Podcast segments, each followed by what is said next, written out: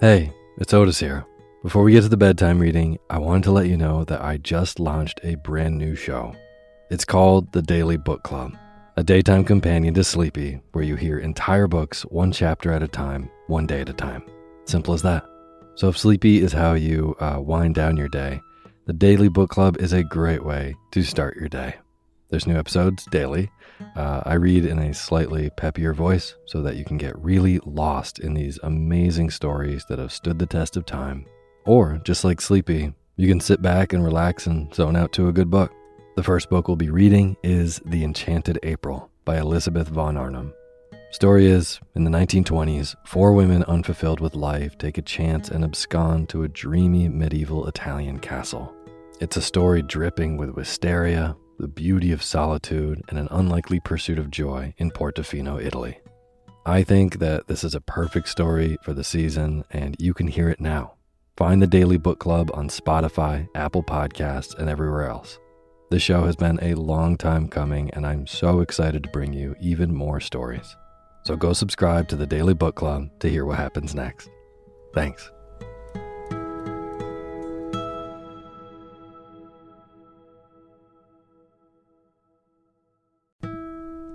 This episode of Sleepy is proudly sponsored by ButcherBox.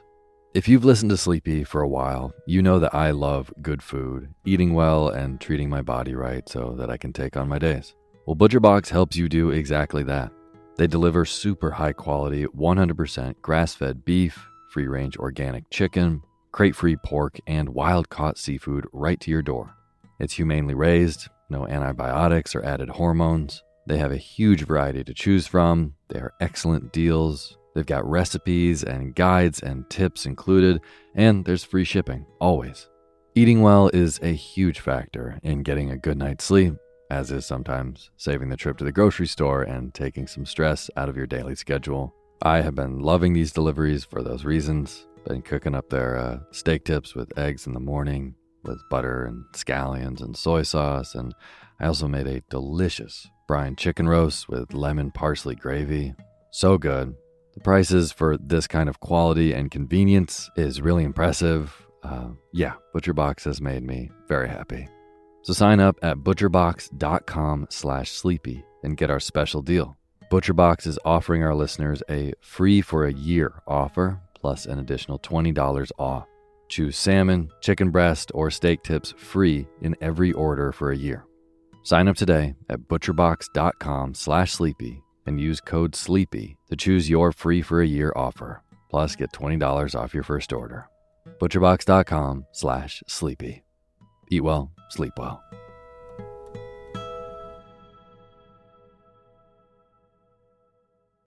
When you need mealtime inspiration, it's worth shopping Kroger, where you'll find over 30,000 mouthwatering choices that excite your inner foodie. And no matter what tasty choice you make, you'll enjoy our everyday low prices, plus extra ways to save, like digital coupons worth over $600 each week. You can also save up to $1 off per gallon at the pump with fuel points. More savings and more inspiring flavors make shopping Kroger worth it every time. Kroger, fresh for everyone. Fuel restrictions apply. Hey, my name's Otis Gray, and you're listening to Sleepy.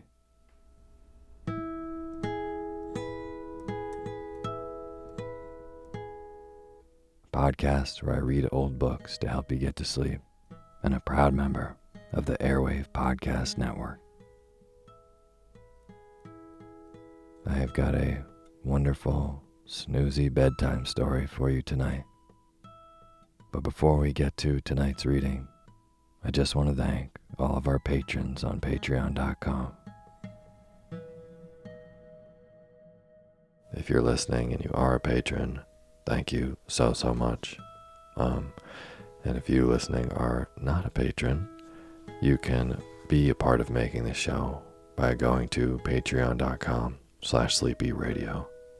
If you donate $5 a month, you get access to all kinds of poetry readings that are not on the regular podcast feed. But no matter how much you donate, even if it's a dollar, I'll read your name in the opening credits of the next show as a thank you. So again, if you would like to be a part of making this show, just go to patreon.com slash sleepy radio. Thank you.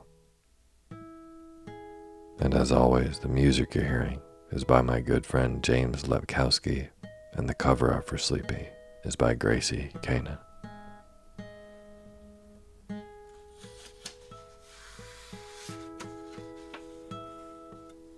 Well, tonight I'm going to be reading from one of the most famous stories in the world Anna Karenina by Leo Tolstoy.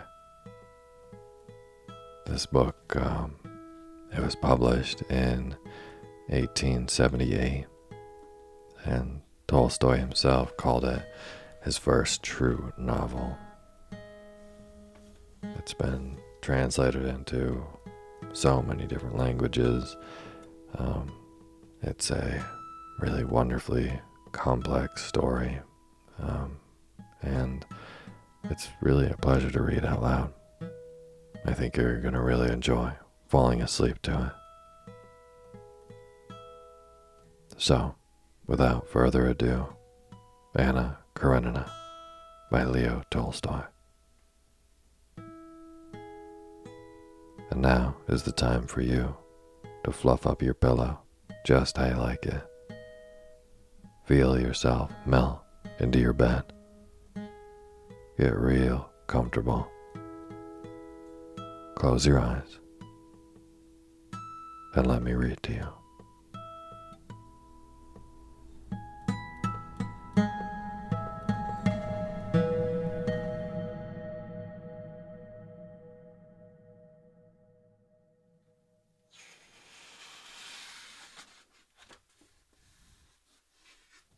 Part 1 Happy families are all alike. Every unhappy family is unhappy in its own way. Everything was in confusion in the Oblonsky's house. The wife had discovered that the husband was carrying on an intrigue with a French girl who had been a governess in their family, and she had announced to her husband that she could not go on living in the same house with him.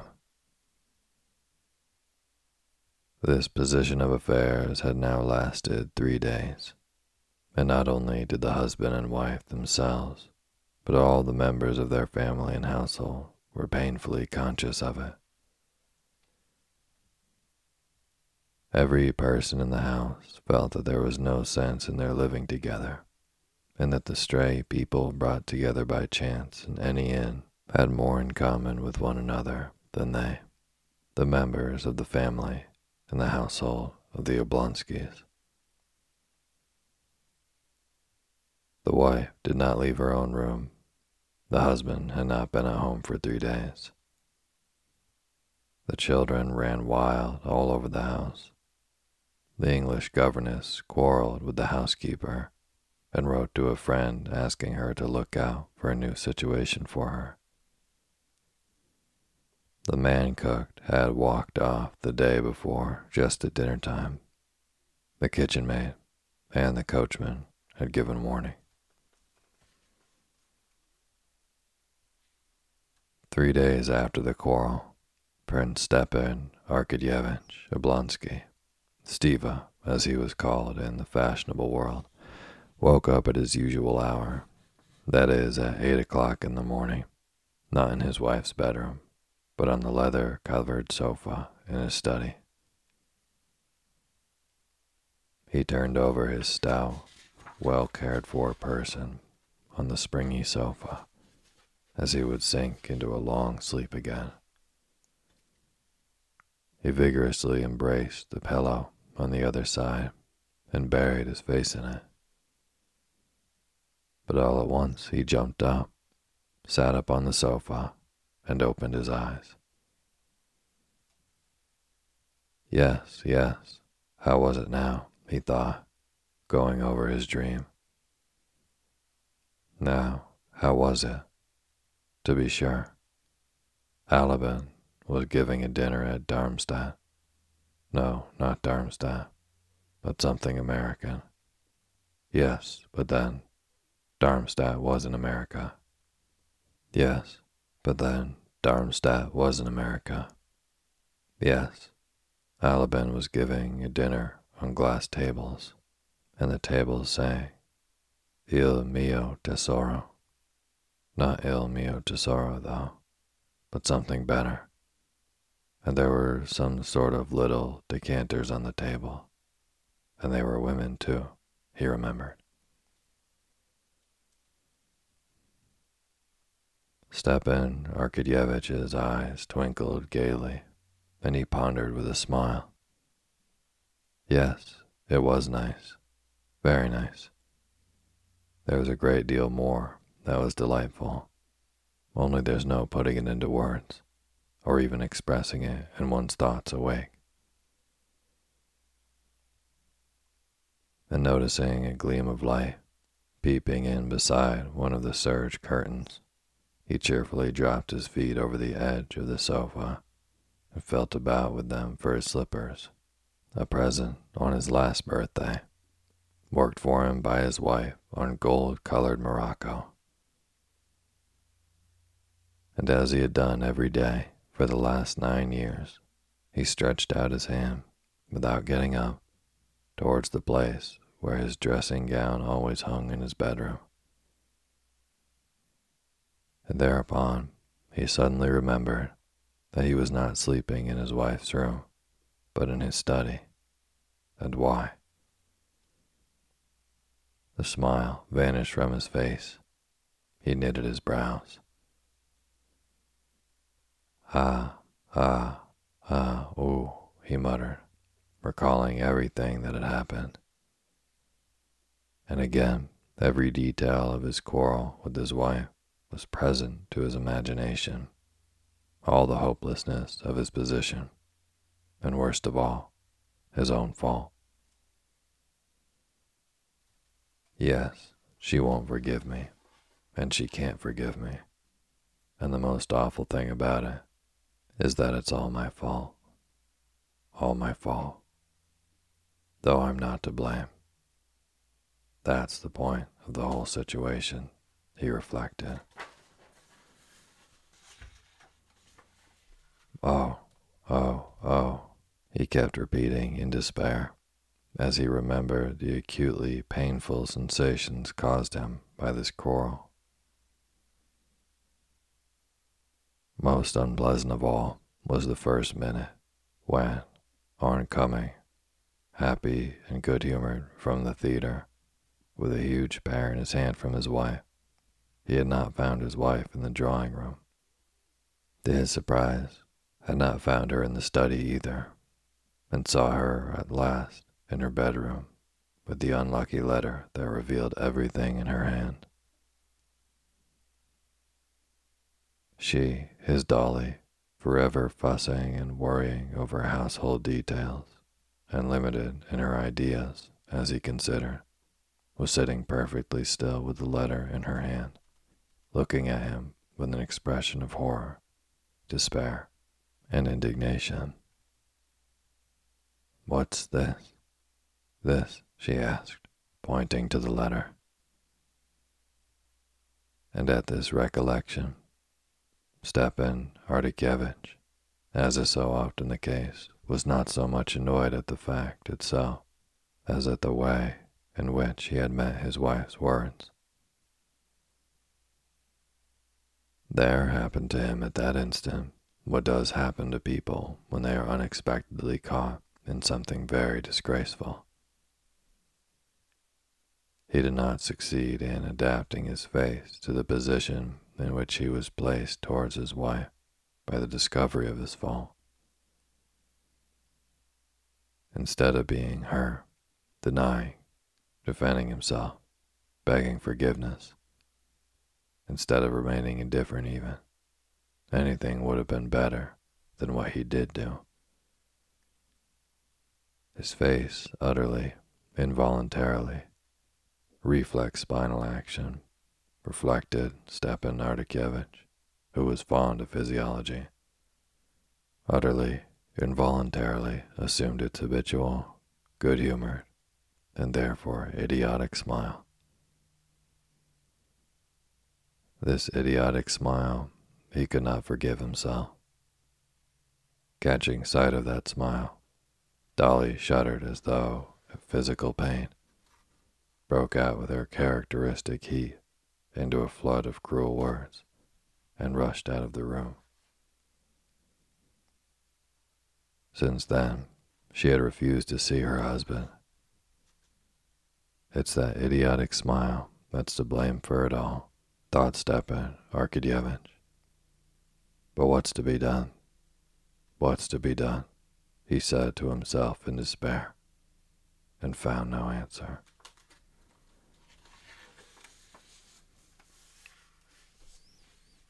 Part 2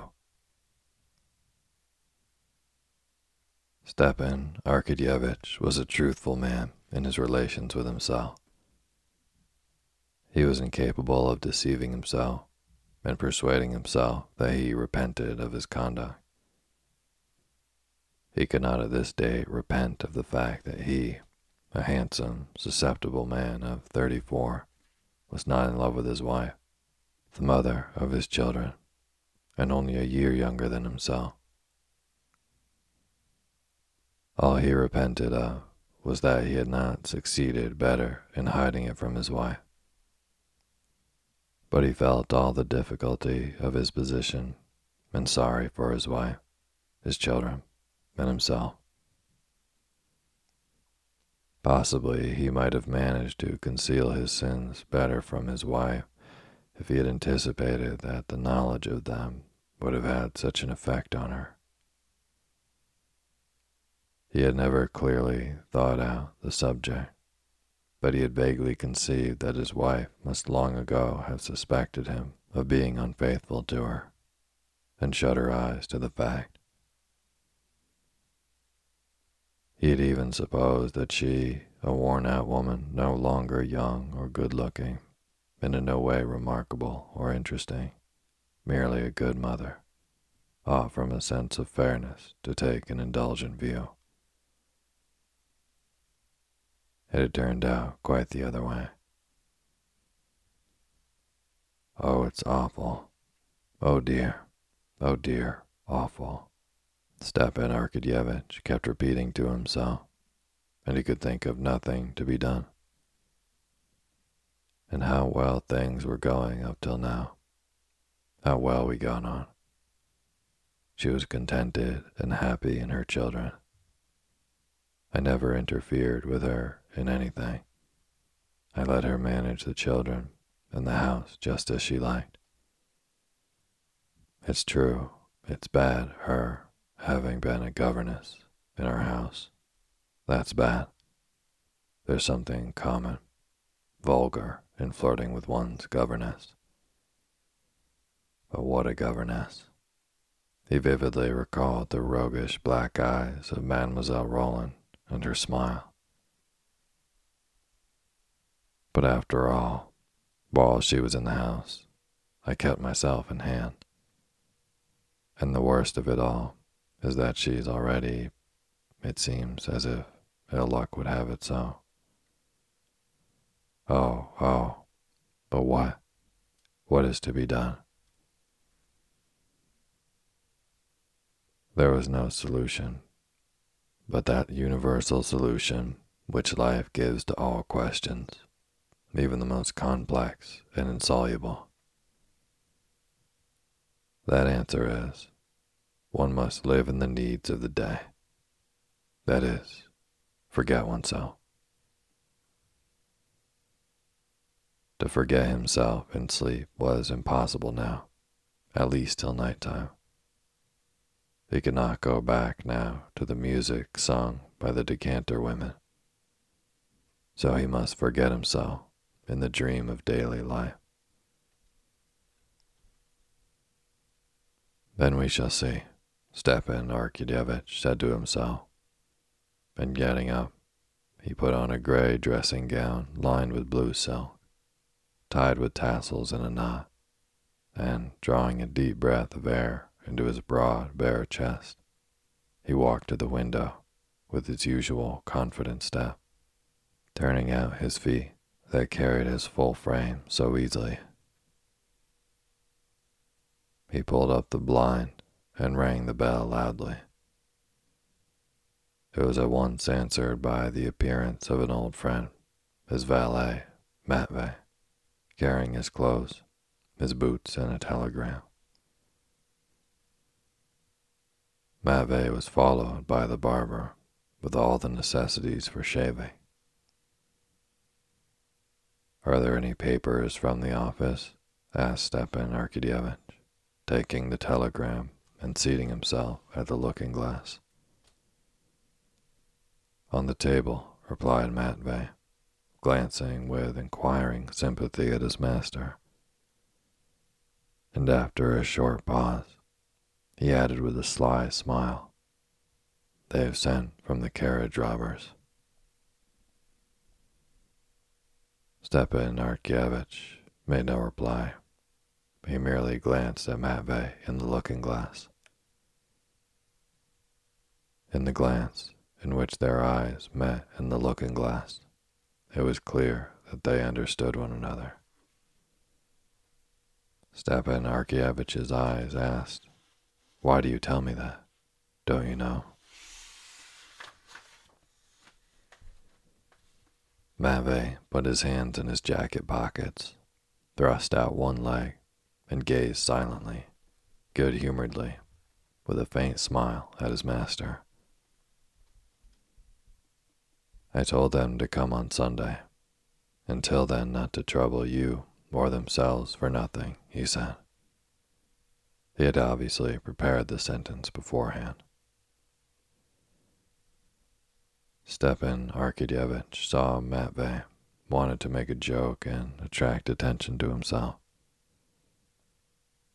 Tearing open the telegram, he read it through, guessing at the words, misspelt as they always are in telegrams, and his face brightened.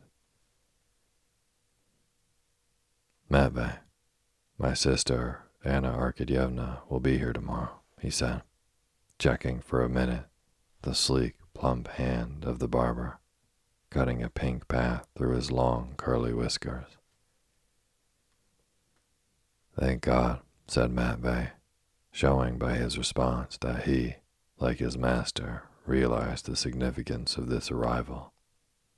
That is, that Anna Arkadyevna, the sister he was so fond of, might bring about a reconciliation between husband and wife.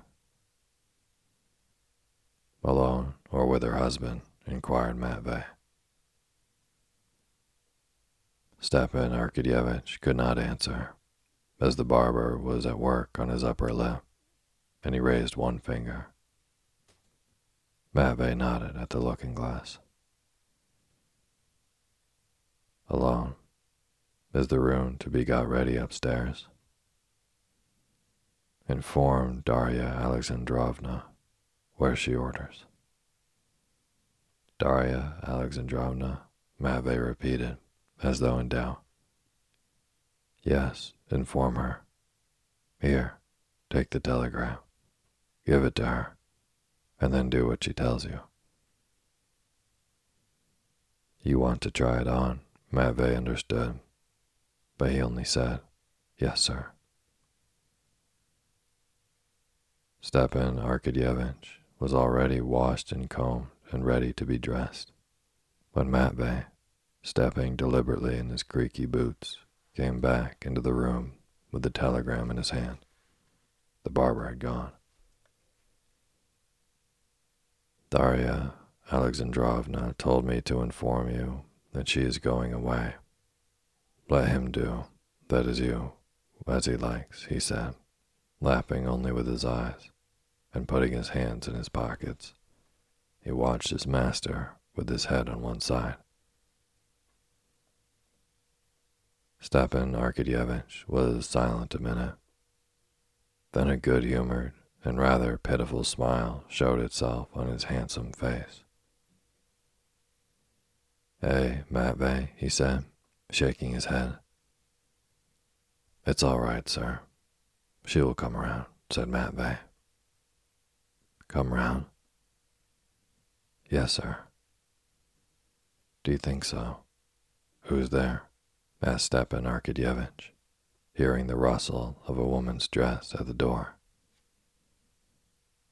It's I, said a firm, pleasant woman's voice, and the stern, pockmarked face of Matrona Filimonovna, the nurse, was thrust into the doorway. Well, what is it, Matrona? queried Stepan Arkadyevitch, going up to her at the door. Although Stepan Arkadyevitch was completely in the wrong as regards his wife, and was conscious of this himself, almost everyone in the house, even the nurse, Darya's chief ally, was on his side. Well, what now? He asked disconsolately. Go to her, sir. Own your fault again. Maybe God will aid you. She is suffering so. It's sad to see her. And besides, everything in the house is topsy turvy. You must have pity, sir, on the children. Beg her forgiveness, sir. There's no help for it. One must take the consequences. But she won't see me. You do your part. God is merciful. Pray to God, sir. Pray to God. Come, that'll do. You can go, said Stepan Arkadyevitch, blushing suddenly.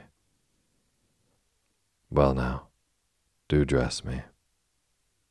He turned to Matvey and threw off his dressing gown decisively. Matvey was already holding up the shirt like a horse's collar, and blowing off some invisible speck, he slipped it with obvious pleasure over the well groomed body of his master.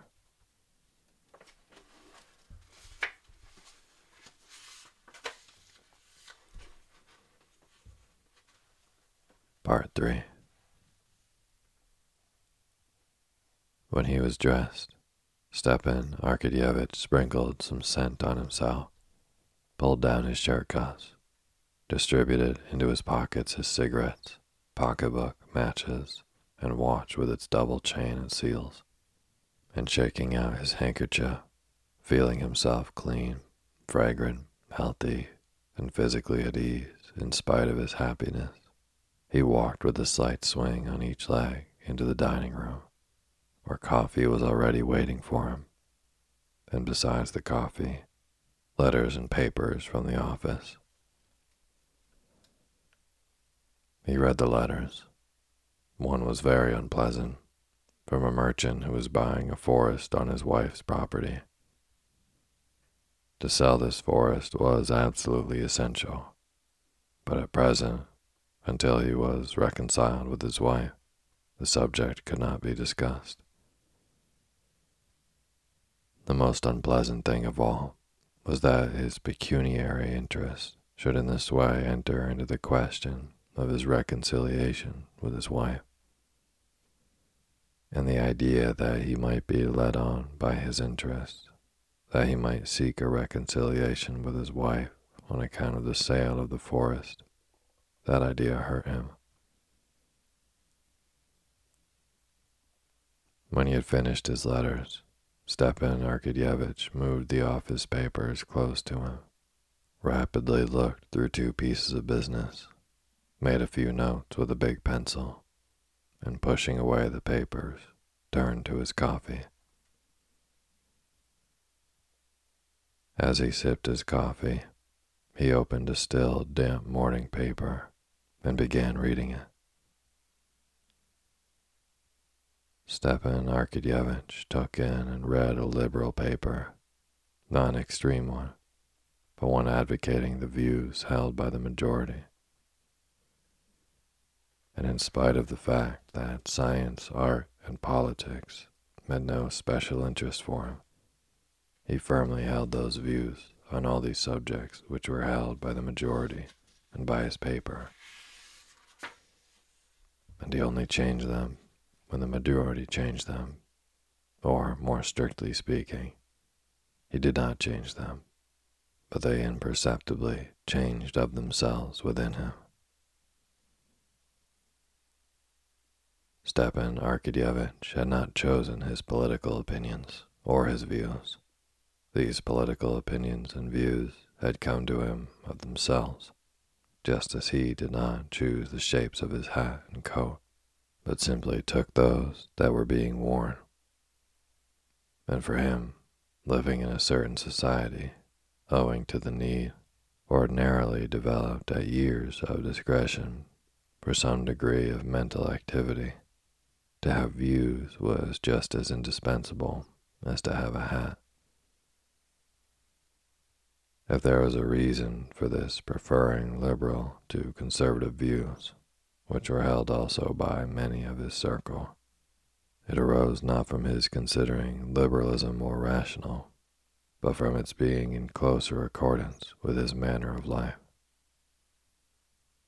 The Liberal Party said that in Russia everything is wrong, and certainly Stepan Arkadyevitch had many debts and was decidedly short of money. The Liberal Party said that marriage is an institution quite out of date and that it needs reconstruction.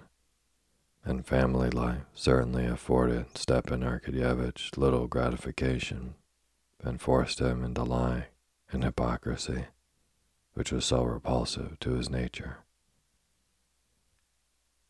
The Liberal Party said, or rather allowed it to be understood, that religion is only a curb to keep in check the barbarous classes of the people. And Stepan Arkadyevitch could not get through even a short service without his legs aching from standing up, and could never make out what was the object of all the terrible and high-flown language about another world when life might be so very amusing in this world. And with all this, Stepan Arkadyevitch, who liked a joke, was fond of puzzling a plain man by saying that if he prided himself on his origin, he ought not to stop at Rurik and disown the first founder of his family, the monkey.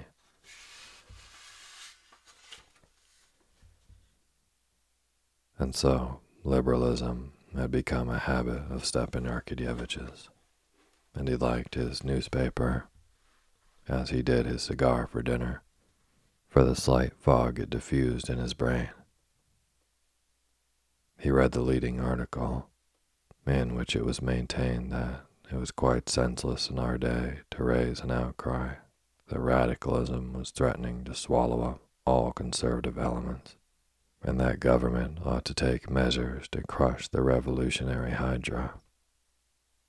That, on the contrary, in our opinion, the danger lies not in the fantastic revolutionary hydra, but in the obstinacy of traditionalism clogging progress, etc., etc. He read another article, too, a financial one, which alluded to Bentham and Mill, and dropped some innuendos reflecting on the ministry. With his characteristic quick-wittedness, he caught the drift of each innuendo, divined whence it came, at whom and on what ground it was aimed, and that afforded him, as it always did, a certain satisfaction. But today, that satisfaction was embittered by Matrona Filimonovna's advice and the unsatisfactory state of the household. He read, too, that Count Beust was rumored to have left for Wiesbaden, and that one need have no more gray hair, and of the sale of a light carriage, and of a young person seeking a situation. But these items of information did not give him the usual, a quiet, ironical gratification. Having finished the paper, a second cup of coffee, and a roll and butter. He got up, shaking the crumbs of the roll off his waistcoat, and squaring his broad chest, he smiled joyously. Not because there was anything particularly agreeable in his mind. The joyous smile was evoked by a good digestion. But this joyous smile at once recalled everything to him, and he grew thoughtful. Two childish voices. Stepan Arkadyevitch recognized the voices of Grisha, his youngest boy, and Tanya, his eldest girl, were heard outside the door. They were carrying something and dropped it. I told you not to sit passengers on the roof, said the little girl in English. There, pick them up. Everything's in confusion, thought Stepan Arkadyevitch. There are children running about by themselves. And going to the door, he called them. They threw down the box that represented a train and came in to their father. The little girl, her father's favorite, ran up boldly, embraced him, and hung laughingly on his neck enjoying, as she always did, the smell of scent that came from his whiskers.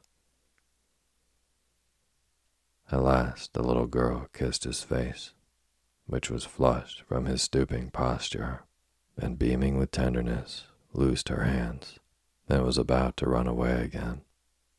But her father held her back. How is Mamma? he asked passing his hand over his daughter's smooth, soft little neck. Good morning, he said, smiling to the boy who had come up to greet him. He was conscious that he loved the boy less and always tried to be fair. But the boy felt it and did not respond with a smile to his father's chilly smile. Mamma, she is up answered the girl. Stepan Arkadyevitch sighed. That means that she's not slept again all night, he thought. Well, is she cheerful? The little girl knew that there was a quarrel between her father and mother, and that her mother could not be cheerful, and that her father must be aware of this, and that he was pretending when he asked about it so lightly.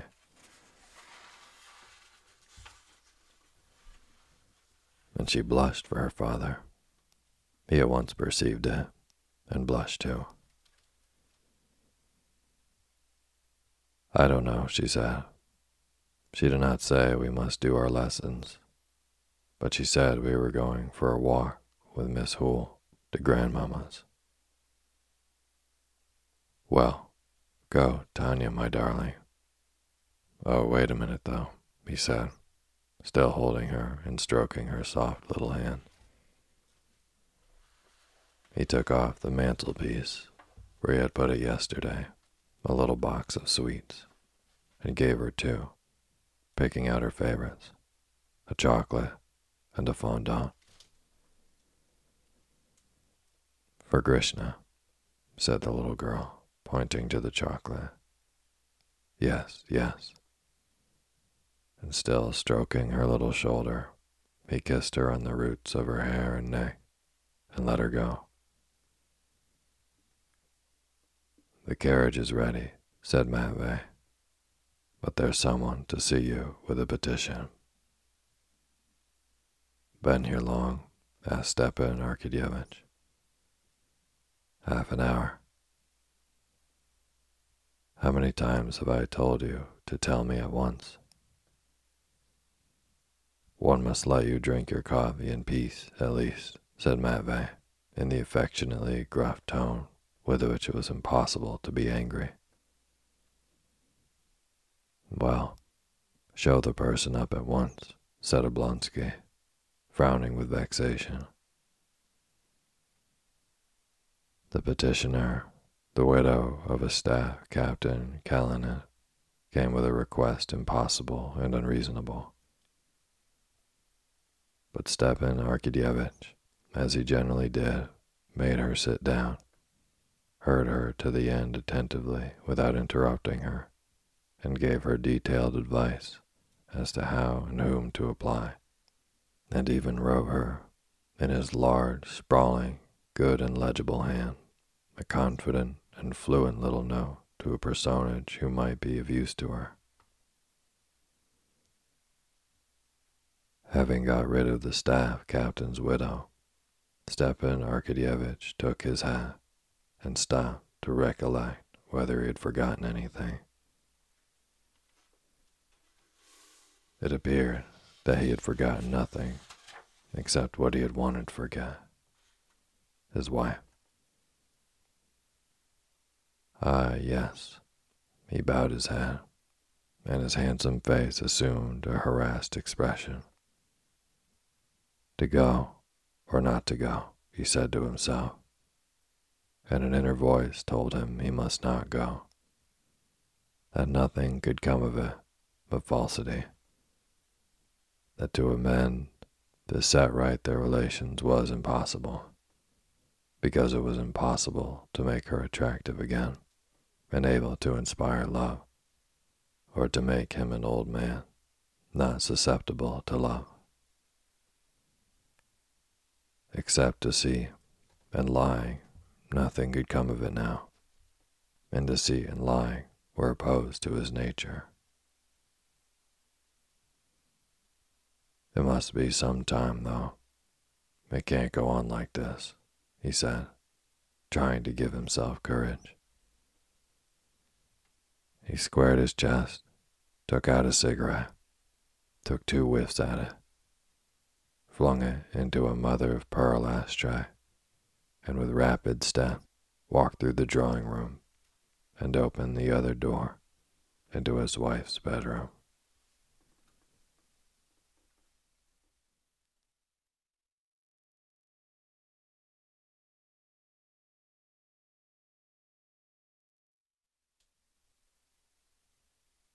Thank you for listening to Sleepy. Good night.